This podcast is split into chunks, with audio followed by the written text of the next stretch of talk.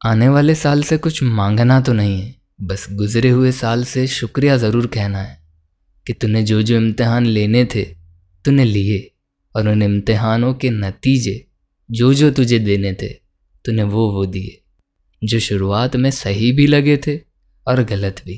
पर अब, आज साल की आखिर में उन इम्तिहानों के नतीजे मैं अपने आप में देख रहा हूँ तो मैं खुद को एक बेहतर इंसान अपने आप में पा रहा हूँ।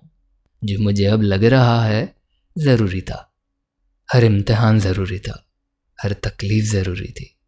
जैसे किसी शख्स का आना तो किसी शख्स का चले जाना ज़रूरी था।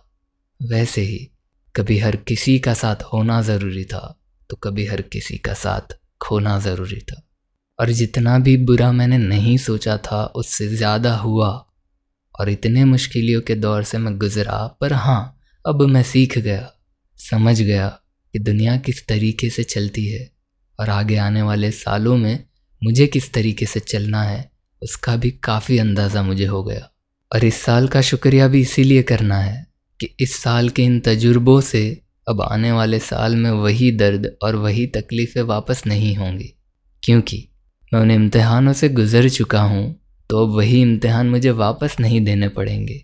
और खुदा ना खास्ता अगर वापस देने भी पड़े तो मुझे पिछले साल के जो तजुर्बे हैं, वो खूबसूरत तजुर्बे बेशक बहुत काम आएँगे।